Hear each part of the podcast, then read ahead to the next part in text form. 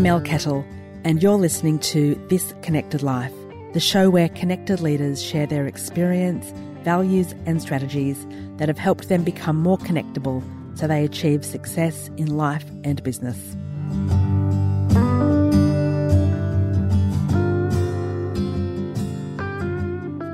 Hello, I'm sitting in my Melbourne apartment again. I'm batch recording a few episodes while I'm in Melbourne this week. This time with the fabulous Jeremy Watkins. Now, I just said to Jeremy, How would you like me to introduce yourself? And he's like, God, I don't know. and then he said to me, I'm a leadership and performance expert. And then he said to me, I hold the space for people to grow so they can be the best version of themselves. That sounds a bit wanky. what does it really mean? oh, I love you, Mel. It's hilarious. Um, of course, I didn't say that to him when he originally told me, but I did do a massive eye roll. oh, I love it. I love it. Put me on the spot as soon as we go live. That's, That's just it. hilarious. That's it. No, I love it. Wow. So don't you hate that question? So what is it that you do? It kind of really, really, really gets to me, that kind of question. Not that I'm, I'm kind of laughing at Mel as we're kind of doing this, but I think the more important question is actually who are you rather than what is it that you do? Because I reckon that what we do isn't so important. Okay. What's your middle name? Thomas. Thomas. So what makes? Thomas Richard. So in fact, I'm Jeremy Thomas Richard Watkins. So I'm Tom Dick. All I'm missing is Harry. so what makes you tick, Tom Dick, missing Harry Watkins? Actually, you know what really makes me tick, and this might sound a bit wanky, but that's but that's cool. When I work individually, one on one with people, or when I work with groups of people, what really really makes me tick is when I suddenly see their eyes light up when you've actually said something to them that's actually immediately had an impact on them. And that's whether that's one on one, whether that's with a team or a leadership team, or whether it's actually talking to a whole audience. You just get this light bulb moment where people's eyes suddenly light up. And sometimes you get this light bulb moment where people suddenly look petrified as well, because they've suddenly had a deep realization of something. And maybe I'm a bit of a sadist, but I kind of love that too, because it means that they're really, really learning and they're learning deeply. And that's what I love about what I do in leadership and performance. It's about deep learning. I just hate all the shallow leadership stuff that's out there. It just drives me nuts because it's not deeply human and it's not actually who we are. And you can go get some training about stuff and really not learn anything. But I think our role is to learn as much as we can about ourselves so that we can help other people learn as much as they can about themselves so that they can then help others to grow and evolve. And if that's not the definition of leadership, then I don't know what is. Yeah, I like that. And just coming back to your light bulb comment, that energy that I get when I'm speaking to an audience or even just one person, and you watch that light bulb go off in their head is just such an incredible feeling of I've said the right thing. Yeah. And it's connected with you. Yeah. And it's resonated and hopefully now you'll go and take some action. Yeah. Around whatever it is that you've just realized. Absolutely. And I think I think that exists on so many different levels as well. Hey, that um, that part of the conversation because it because it's these light bulb moments that we've all had in our lives that have been defining and change you. But I, I, reckon through it was wasn't until I reckon I got to about forty years old that I actually really started realizing that these light bulb moments were happening for me all the time. like, like until, I actually got, got to forty, I don't reckon I really even recognized any of them. I was that non self aware that yeah. this important stuff was happening all around me, and I didn't even notice it. Are there any big ones in particular oh that you're God. happy to share? Oh yeah, one of the biggest moments I reckon that I've had in my journey in life, I suppose, is when my father in law passed away. And I remember sitting with him in the hospital when he was actually kind of dying, and, and then he went through the process of actually, you know, physically dying in front of us. That's a bit kind of we're going straight there, but what struck me at that moment was peace and sadness all at the same time, and made me realize that you can actually live and have these things at the same time. And the freakiest moment after that was actually just driving home when we'd actually left the hospital after he'd died. And the rest of the world was just carrying on and nobody knew and nobody cared. And And it suddenly makes you realize that we're on this world for a reason. And it really, really, really doesn't matter what other people think about what it is that you're doing, so long as you have deep positive intentions behind everything that you do. Just let go of all the stuff that other people think because it's really not important. As long as we know that we're doing the right thing for the right reasons. And I say to anybody who's doing that, just go after it as hard as you can because because life's fleeting. It's remarkable how the death of a loved one can cause you to reprioritize what you're doing in the world. Yeah, completely. Yeah. And the first part of that story actually is when Alan, which was his name, when Alan was diagnosed with terminal prostate cancer, it was actually kind of on my 40th birthday. You know, I just said to you a couple of seconds ago, a couple of seconds ago, I said to you that this was, um, it was, it was around, sorry, it wasn't on my 40th birthday. It wasn't that dramatic, but it was quite close to it. So I then started a charity bike ride to raise awareness for prostate cancer and things like that. But the coincidental catalyst of that happening was the thing that suddenly woke me up. So I hope the listeners will understand what I'm saying here. This is not intended to sound kind of weird, but it's almost like him getting sick actually ended up being a really good thing for a lot of people because it's actually not freed it's not freed our mother-in-law at all because obviously that was a traumatic experience but she's now so strong as a beautiful lady that she is and it gave me the courage and the guts to do the stuff that I knew I needed to do deep down. So it almost gave me permission.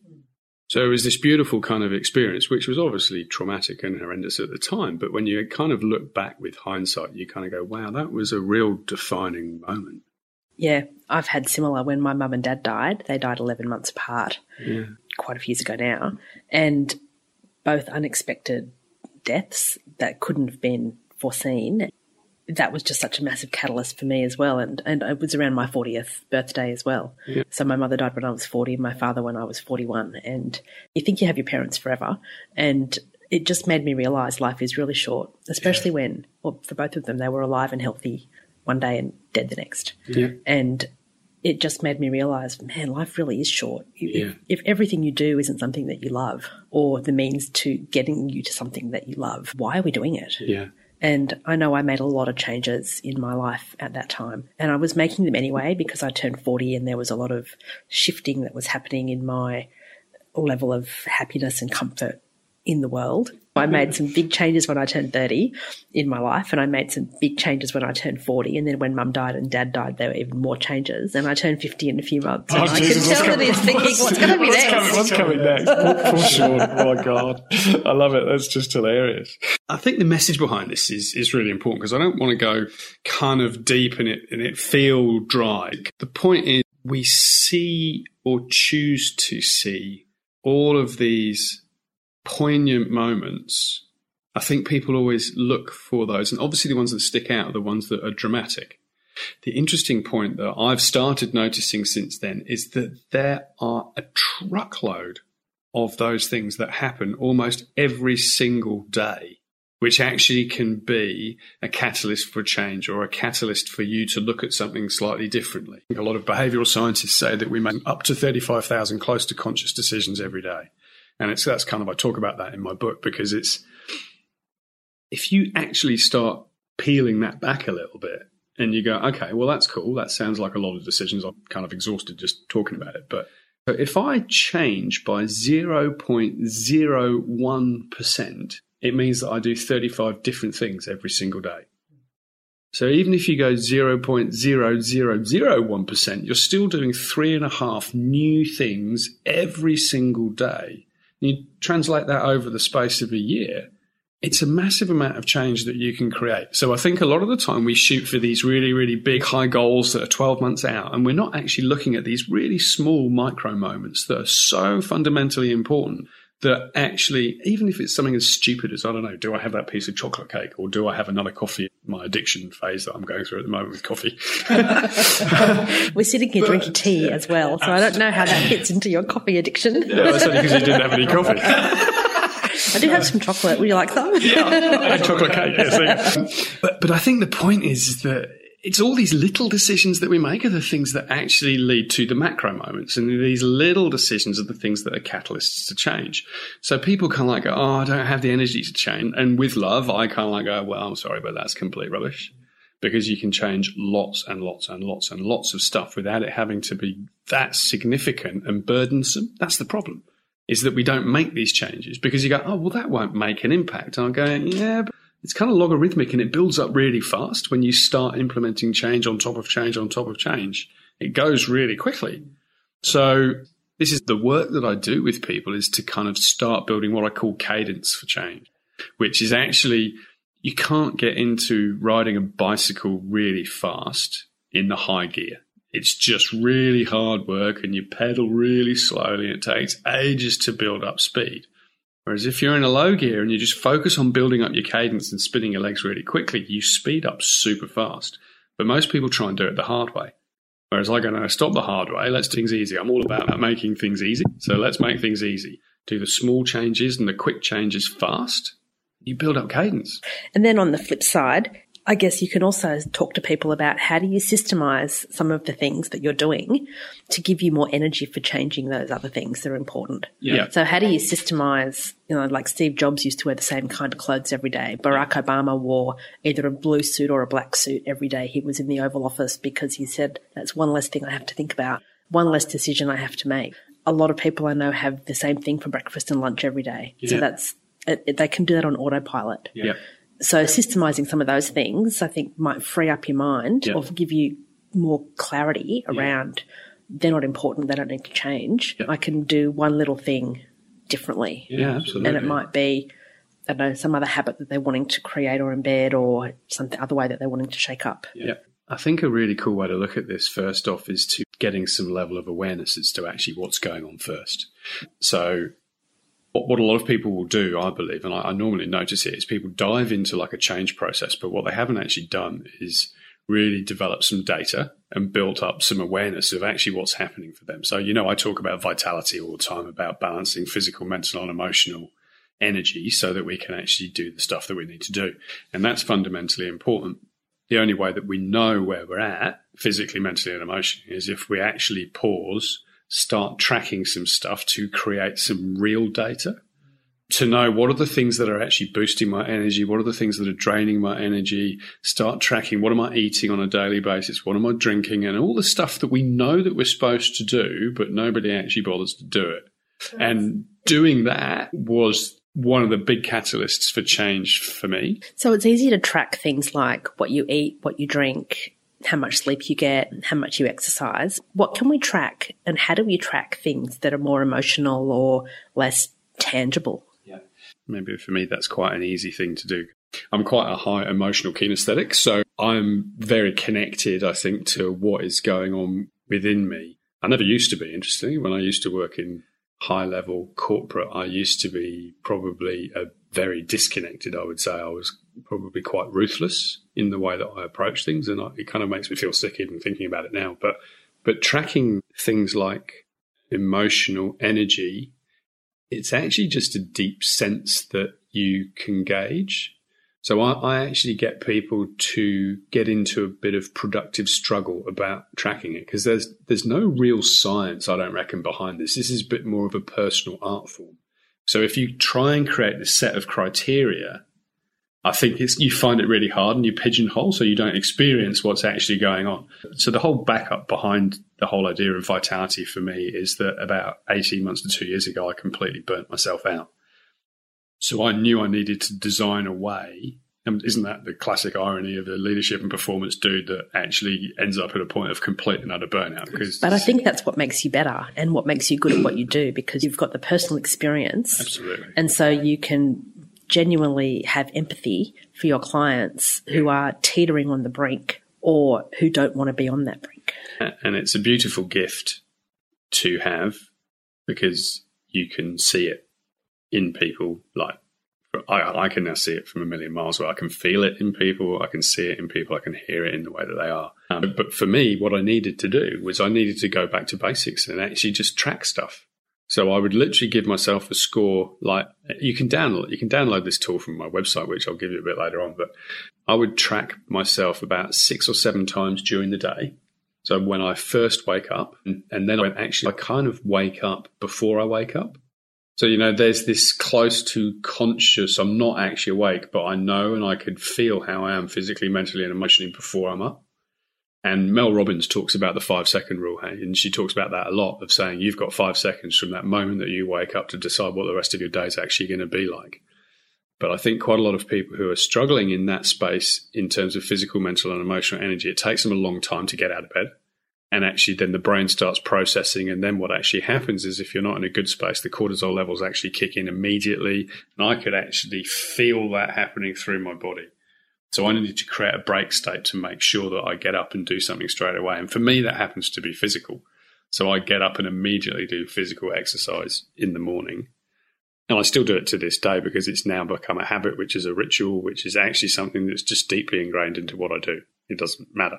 But then, but I would literally give myself a score from one to 10 at, across each of those things. How am I feeling physically? Like in the morning, would I feel weak or would I feel strong?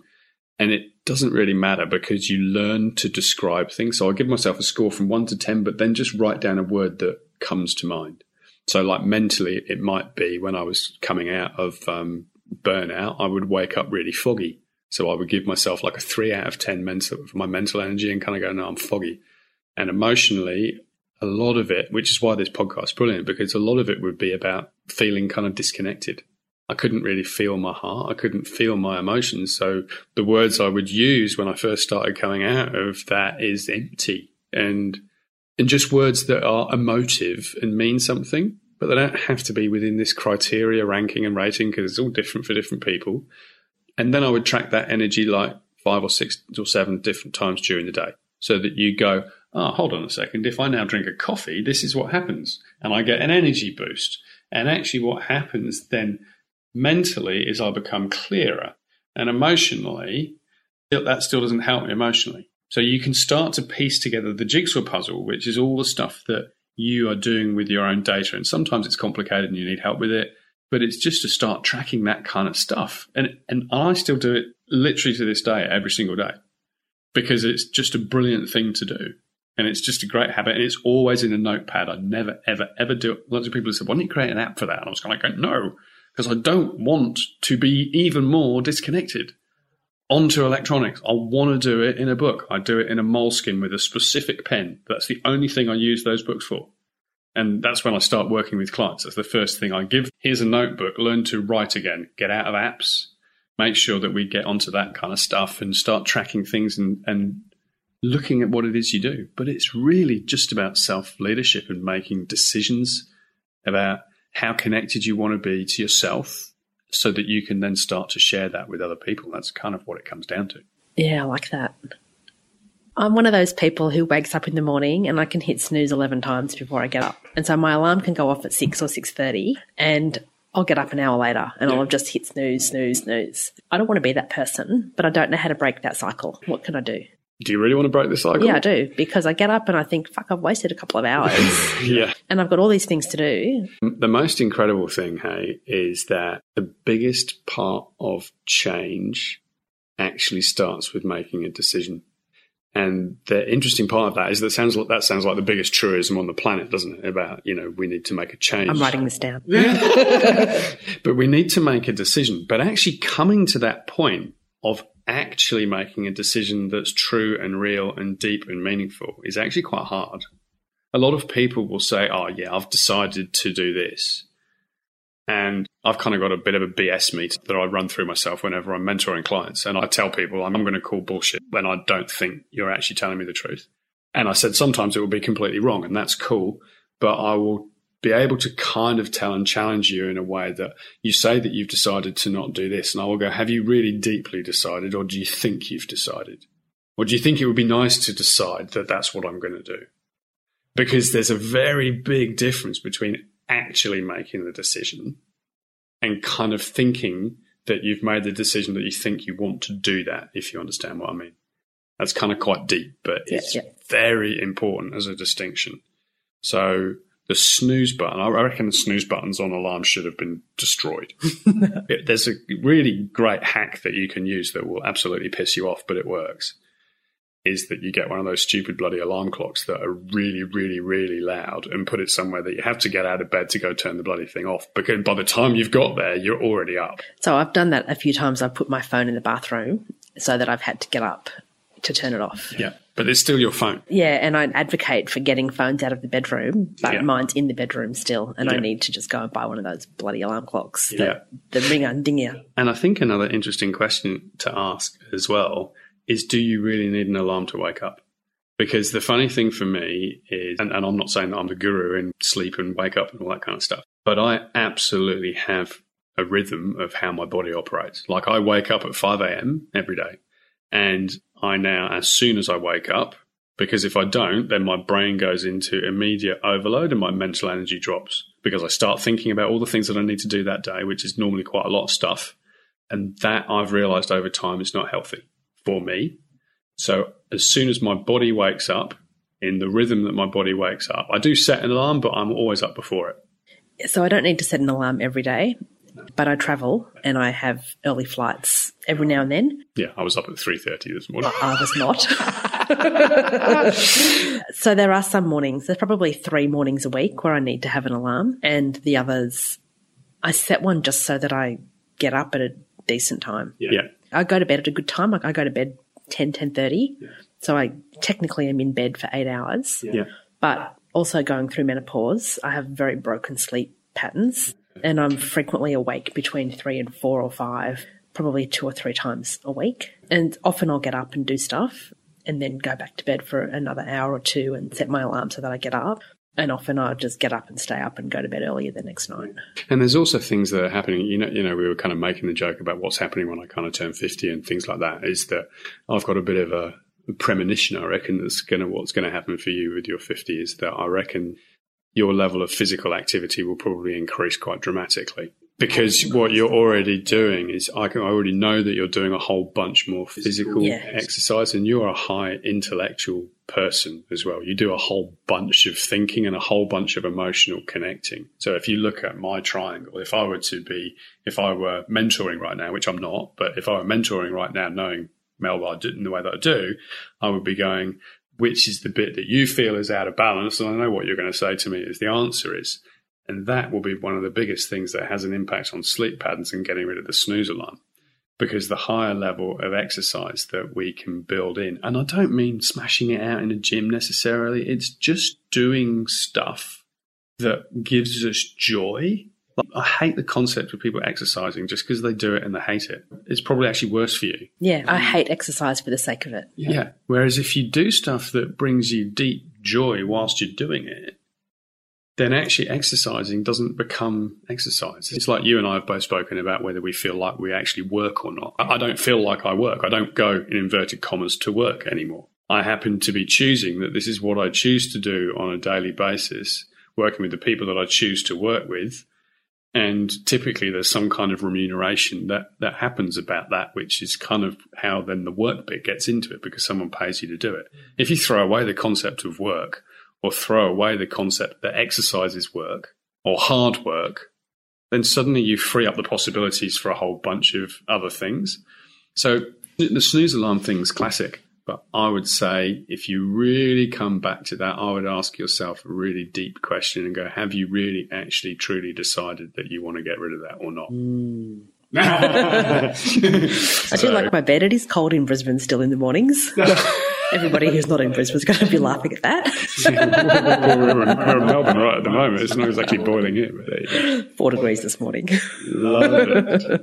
But you're right. I see a personal trainer twice a week. And at first I was really not anxious, but did it because I felt that I had to. Yeah. And now I love it. And it's because I don't, she doesn't, it's not like I'm exercising, even though I can barely lift my arms above my head when I finish a half an hour with her. Yeah. But we just laugh the whole time. She's become a good friend and we just talk about the good, the bad, and the ugly of the week that's passed and what we're doing over the next few days before we see each other again. And it's just 30 minutes goes like five. Yeah, absolutely. And that, Mel, is really what this podcast is all about. That that's about connection. It's almost don't think about what it is that you're doing. It's think about who you're being and think about what that actually means. When you're actually going through the motions of doing what we do on a daily basis, it can be really kind of transactional. Yeah. Unless we're doing kind of work that's very deep and quite personal and very transformational, which is where uh, it's where I love to spend most of my time. Um, but my wife kind of keeps on telling me that I'm a bit too much of a dreamer and I need to get out of this transformational world and just do some real stuff. Which is cool. And, and, that's something that I'm working on, but I've yet to make that decision. I'll be completely honest. It reminds me of when I quit my job to start consulting, and my mother and my mother in law would always say to me, When are you going to go and get a real job? Oh my God. And I had great delight in just sliding into the conversation how much I'd earned in the first year of business when I was having a conversation with my mother in law. And because she'd said something along the lines of, I don't think it's fair that Sean supports you. And I'd earned quite a bit more than he had. Yeah. And I just had so much pleasure in just saying, This is what I've done. And she just took a big step back mentally and emotionally and just said, What? I had no idea. I said, Yeah, because you never listen. and isn't it interesting how easy it is to lose connection with people? Yeah. And it's not intentional. And sometimes it kind of just happens. I think some people it is intentional. I think oh, some maybe. people genuinely don't like people and don't want to be connected. Yeah. And I wonder how that happens because when we're born, we all crave and immediately need connection. Like connection's inherent, an inherent need in all of us. Yeah. And so, how does it get learned out of some people? Yeah, I'm not sure I actually really know the answer to that question at all. What I reckon, though, is you know, we were speaking about what we're going to talk about here. Is I've started talking a lot more about love in business, really, in recent times. How does that go down in the corporate world when you talk about love? Well, actually, as with everything, the first thing that you need to do is to make sure that you're kind of really understanding what you're trying to say for yourself first.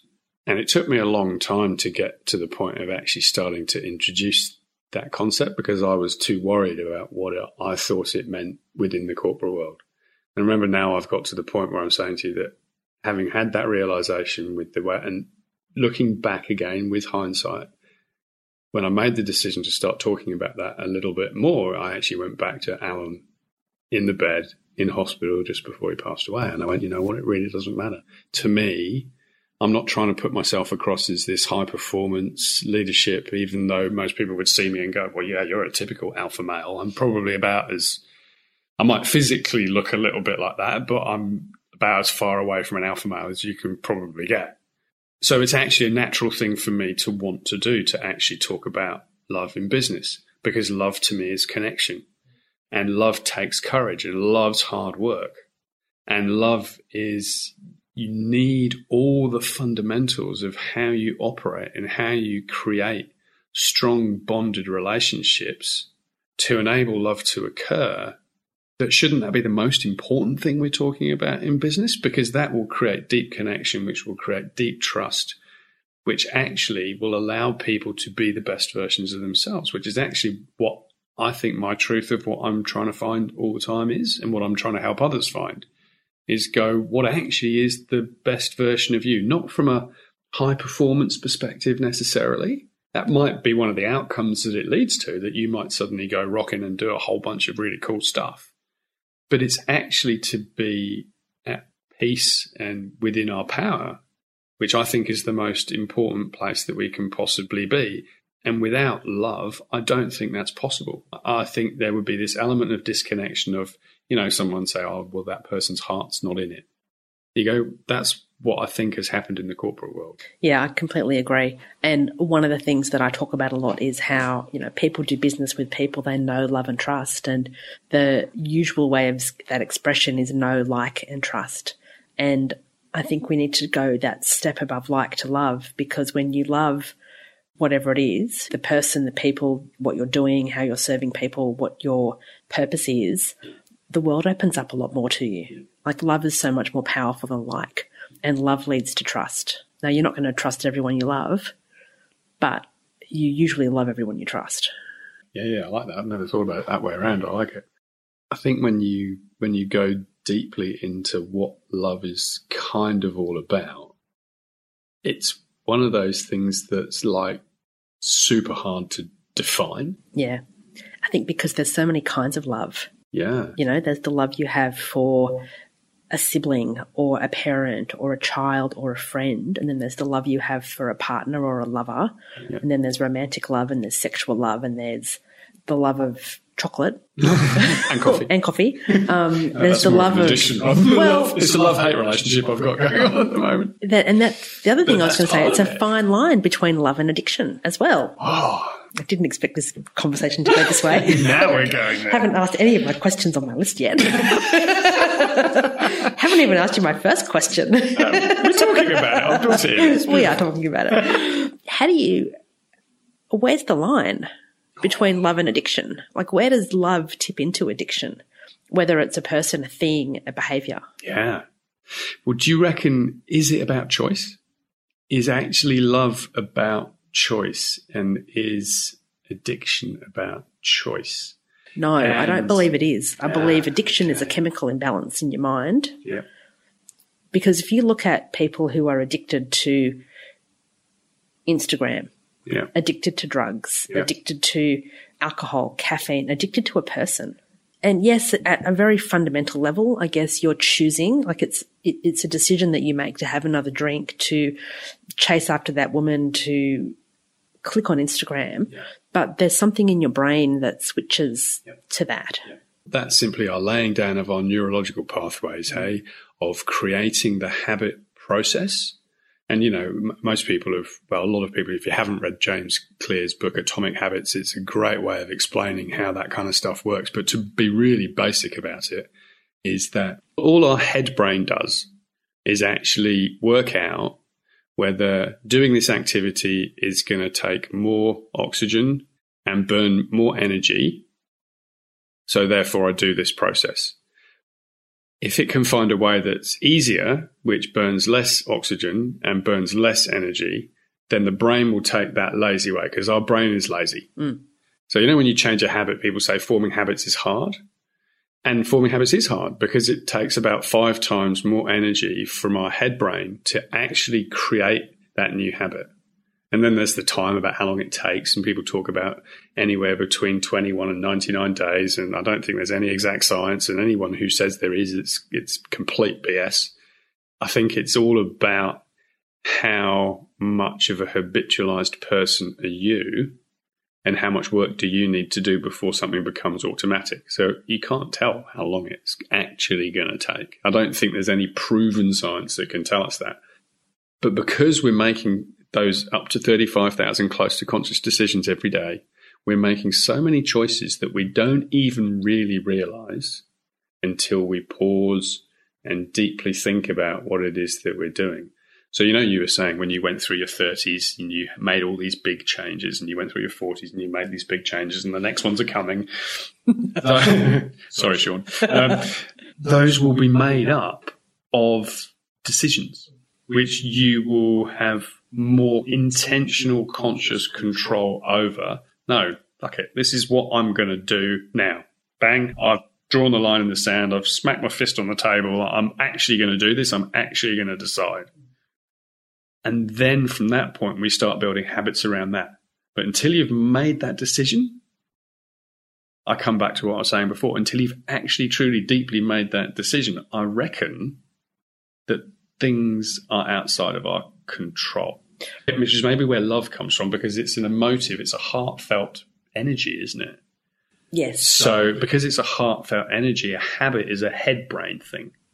But love is actually from our heart brain, which actually has a different connection and a different set of neurological pathways. So, you know, it's been proven by neuroscience. We've got three brains head brain, heart brain, gut brain. They're proving the fourth one right at the moment, which for the guys, you can probably guess what that is. Um, and the girls are now getting really scared about that. But, um, but that's okay because guys do think down there sometimes. Yeah. But again, sometimes that can get disconnected too. And the connection between that and the heart is sometimes not there. Absolutely.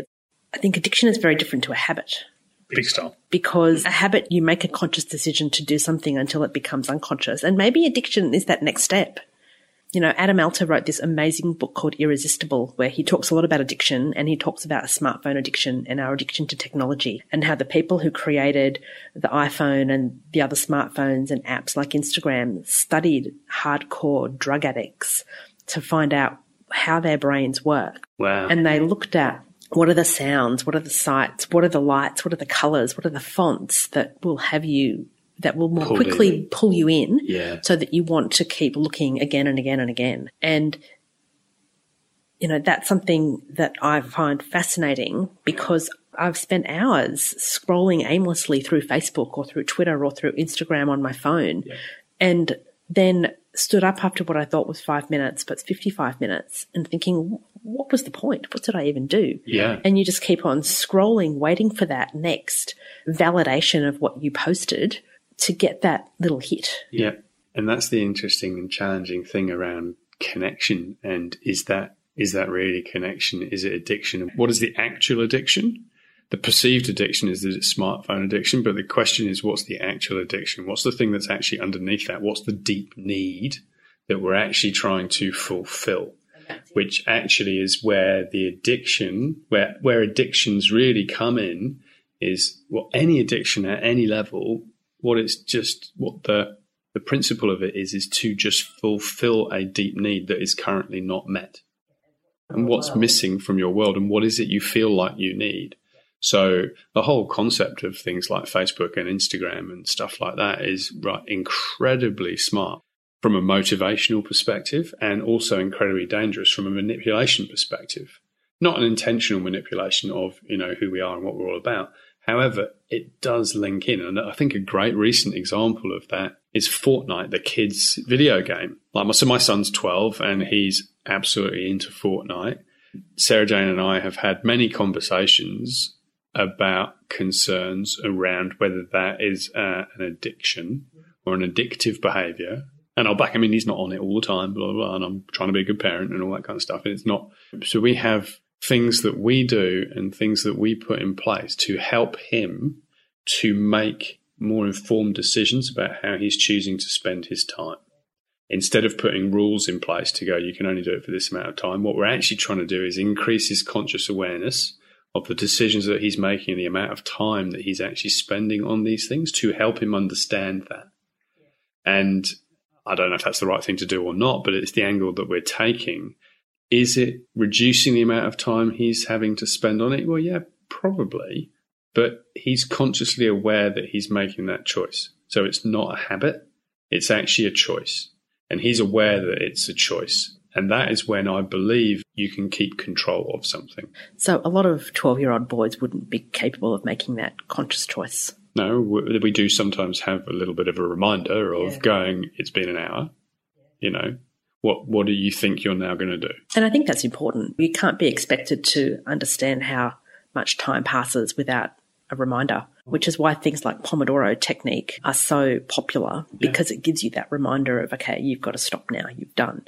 And I think, you know, and that's the whole brilliance of how well these games are designed. I mean, you could talk about Fortnite, but we could do like a whole podcast oh, series Angry on Birds. Fortnite. I was addicted to Angry Birds when it came out. Yeah. I played it for hours and hours and hours and hours. yeah. And it's designed by people that really do understand human motivation. Yes. And there's a bucket load of money that they spend on creating that to keep you in essentially a flow state. So they keep you in a flow state of this big balance between high anxiety and high energy.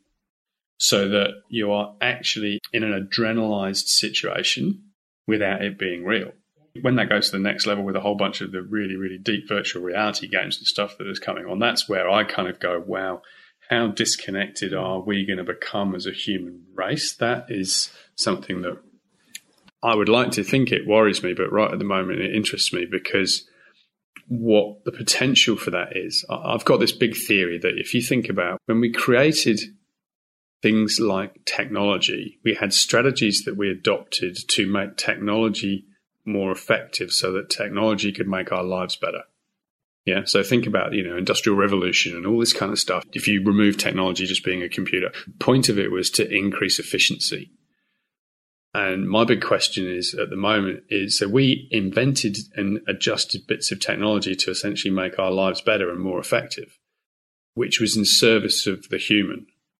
Where it feels like we are at the moment is that I'm wondering if that loop is being closed as to actually are we at the point where the technology is not actually in service of the human, but the human is now in service of the technology. So I reckon there's going to be a big next industrial revolution, which is actually getting us back to core, getting us back to who we are as human beings. And we're going to realize that what we need to do is we need to invent pieces of technology that really do deeply help us, not that on the surface we think deeply help us.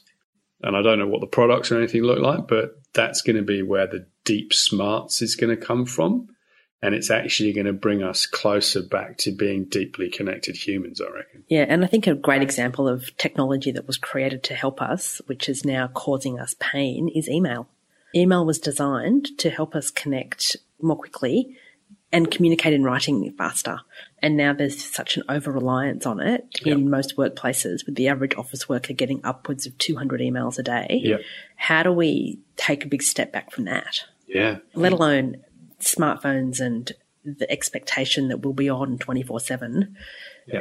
That's not possible. So I think a lot of this will come back deeply to the way that we're working. And if you think about how much work is going to be automated over the next five, ten years, and how many people aren't necessarily going to be working in the same roles that they're currently working in because technology will actually replace the need and stuff like that.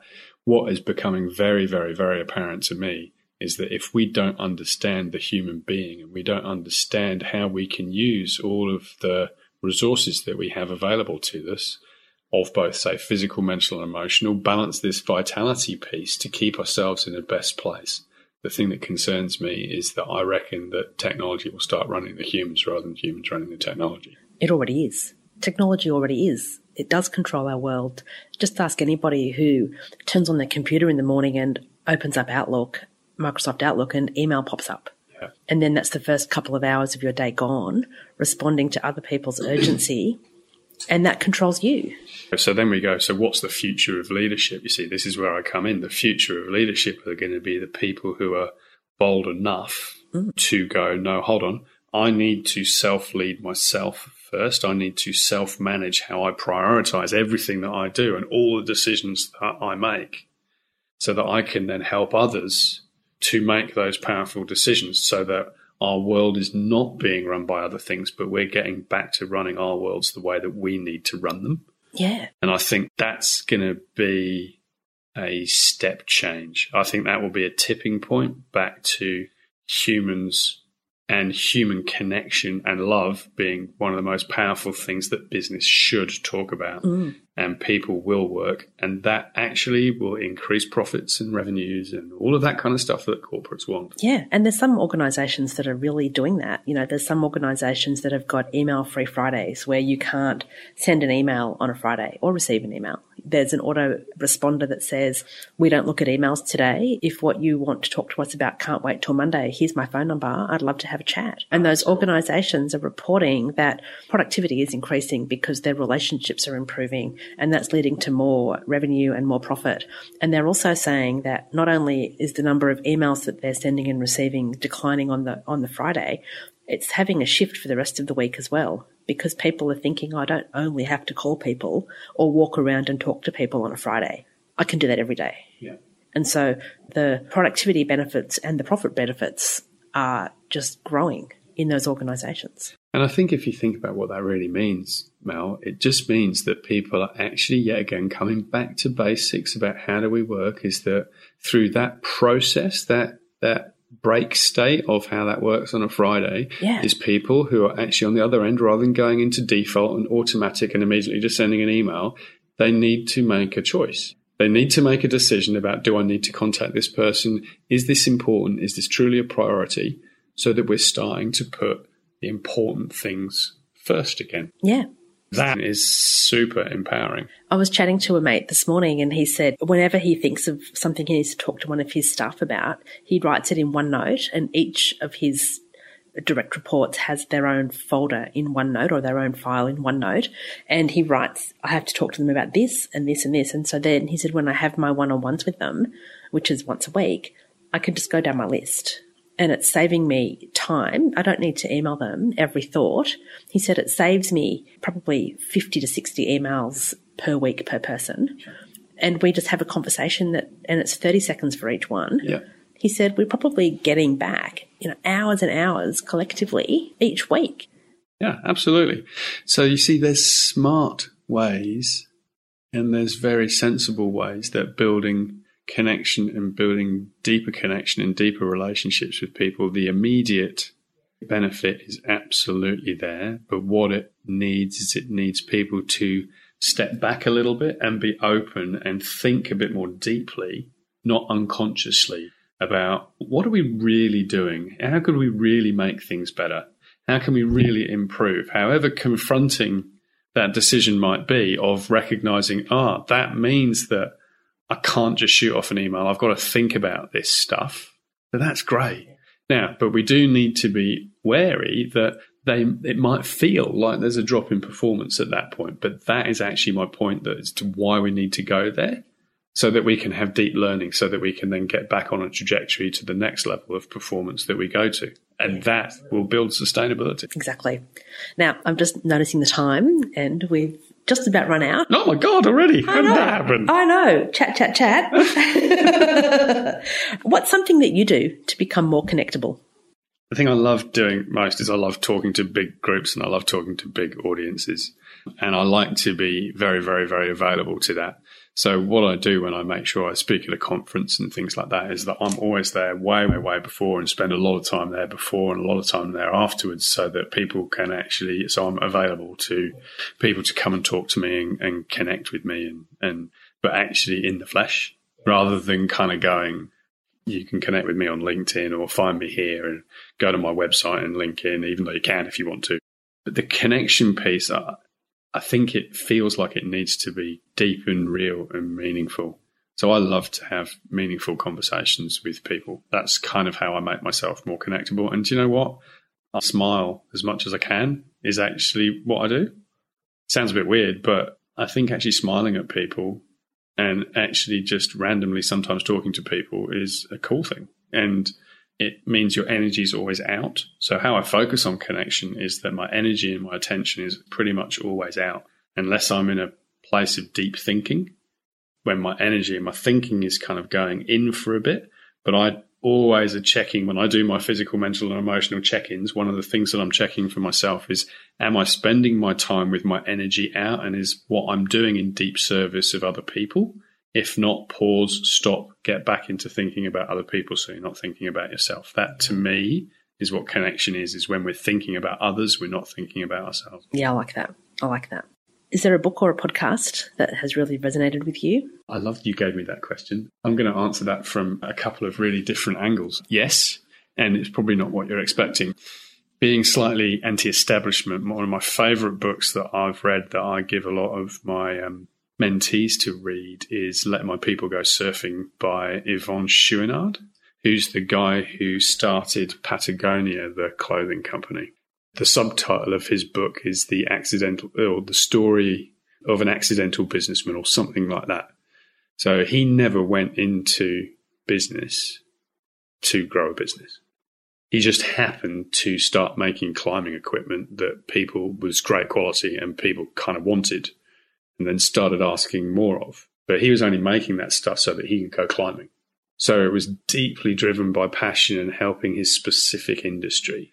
And then the story of how it evolves, and I'll do a bit of a spoiler alert thing. He talks about him doing his MBA all the time. And I kind of like, when I first started reading it, I was going, oh, God, here we go. And you've just spoiled every illusion that I had about what this story was going to until he went MBA, and his MBA stands for Management by Absence. So it should be LBA, uh, leadership by absence, I reckon. So I'll change his words. But what he makes sure, and some of his biggest lessons that he has in this book, is that the way that he allows his business to grow is by him getting out of the way. And the way that he can be the most inspired leader is by being a leader by him not actually being present. I don't mean present as in kind of grounded present, but by him not being actually in the building. He's leading much more powerfully when he's at the top of a mountain testing out the new gear that the people have just been working really hard on a project to do, and he sends them back some powerful critiquing of what the stuff's actually all about and how great it is or what the problems are. That's when he's in his version of deep leadership. So to me, that book is so much about you need to be. It's not a nicety to be unique and authentic. It, it's an absolute fundamental. And when you don't, as you'll find out if you read this book, then shit goes wrong. Yeah. But I think when you're not there as a leader, that instills, that shows a lot of trust in your people that you trust them to make the right decisions or to just make decisions to move things forward in your absence. Yeah. And I think too many leaders, and I use the word leader very loosely as I describe this, too many people with people with direct reports want to control everything. And I worked with a guy years ago, and he very proudly said to me, all of my leadership team are in Melbourne. And I said, why? And he said, so I can keep an eye on them. And I said, but you're a global business, you're a national business. Why would you want all of your leaders in the one city? Mm-hmm. You should have them spread around the country because your customers are all around the country and you've got offices in 27 cities. And he couldn't understand why I was so concerned that they were all in the one spot. Yeah. And I think with globalization and I think with how we go about doing what we need to do, Brené Brown talks about the fact that leadership is powerful when you're leading when you're not actually in the presence of the other person. Yeah. So it's actually when your aura, when your sense of, of when you're there. And I know that I've had powerful mentors that I think about that I know that are with me, even when they're not with me and their presence is kind of there. It sounds like a bit like a Yoda kind of thing, doesn't it? or Darth Vader is, I can feel your presence. But that actually, I reckon, is what's true and real. And it's very different because that, again, it, that's about connection, isn't it? It's about real connection. So that's one of my favorite books, and I give it to lots and lots of people. Yeah, that's one of my favorites. And another one, which is kind of good, which is kind of in line with my whole barefoot story is um, it's called Born to Run by Christopher McDougall. Born to Run is the story of the Tarahumara people from Mexico who actually can run barefoot these incredible distances and they can run like 400 kilometers at a time without stopping and things like that. The story about me being the barefoot leader really is about me stuffing up my feet because I used to run a lot to relieve stress when I was in corporate. So I would come home and I would smash myself and I completely stuffed my knees.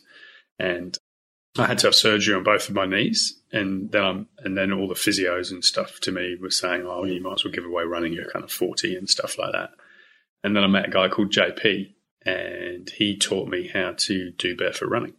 So I became really kind of interested in this concept of barefoot running, it's, or natural running, as people call it, because it's not always without shoes, and sometimes it is, sometimes it's not and this book kind of really made me think deeply about what is culture and what are we trying to do and these kind of things and how what impact are we having and should we race and shouldn't we race. So there's like this really cool tension in this book that gets that got me thinking about a whole bunch of different things. So a lot of the books that i recommend from my side are very kind of unique and if you're not a runner, you might think it's rubbish, but there's a deep story behind it, and they're great reads. Mm. And there's another one. So most of mine are kind of outdoorsy stuff. I can talk about the business ones, but these are the ones that I think are really interesting stories. And the other one that I really love is Pete Goss's book, Close to the Wind. So Pete Goss is basically an adventurer sailor who, in the Vendée Globe back in the 90s, actually rescued a French sailor pretty much from imminent death whilst he was leading a race, but he had to turn around and go back into like hurricane force winds for oh, three yeah. days to go and rescue him, and it got him a knighthood and all this kind of stuff. And he talks about where he was just about to turn and go rescue this guy or try and even find him, which is like looking for a needle in a haystack in the middle of the Southern Ocean with these waves everywhere and stuff like that. And he was just sending a fax to his wife because he knew by him turning around that he was actually going into a dangerous place and he might not go back. And then he ends with this really, really powerful quote as he goes, Complacency is the cancer of our time. If something's worth doing, do it now. Tomorrow is too late. I feel like we should end on that. That's very profound. I love that. Yeah. Thanks. So we'll leave you with that. I've got goosebumps now. on, quickly before we go, where can people find you? I almost don't want to talk about that now. It was too powerful an ending. Um, you can go find all my stuff at www.jeremywatkins.com.au. You can download my book Insight for free there. There's a thing called the Vitality Tracker on there, which was the awareness tool that I was telling you about. So you can download all that kind of stuff for free. You don't have to buy stuff. So you can read, download my book, read my book. And coming up quite soon, there'll be some white papers and stuff like that talking about this kind of stuff that we've been talking about today. And Jeremy's book is great. Thank you very much. Great. I read an early copy and I read a recent copy and I read it again the other day in Yeah. preparation for this and didn't get to ask any of my questions because we went off on a different tangent. It's becoming a bit of a go-to leadership book, actually. Awesome. Which is kind of cool. Yeah, it's really exciting. I'm waiting for my first guest to tell me that the book that's had the biggest impact on them is by Jeremy Walker. there you go. Now, that's definitely a place to finish. I will let you know. Thank you, thank you, thank you. Thank you for listening, everybody. Pleasure. Talk to you soon. See ya.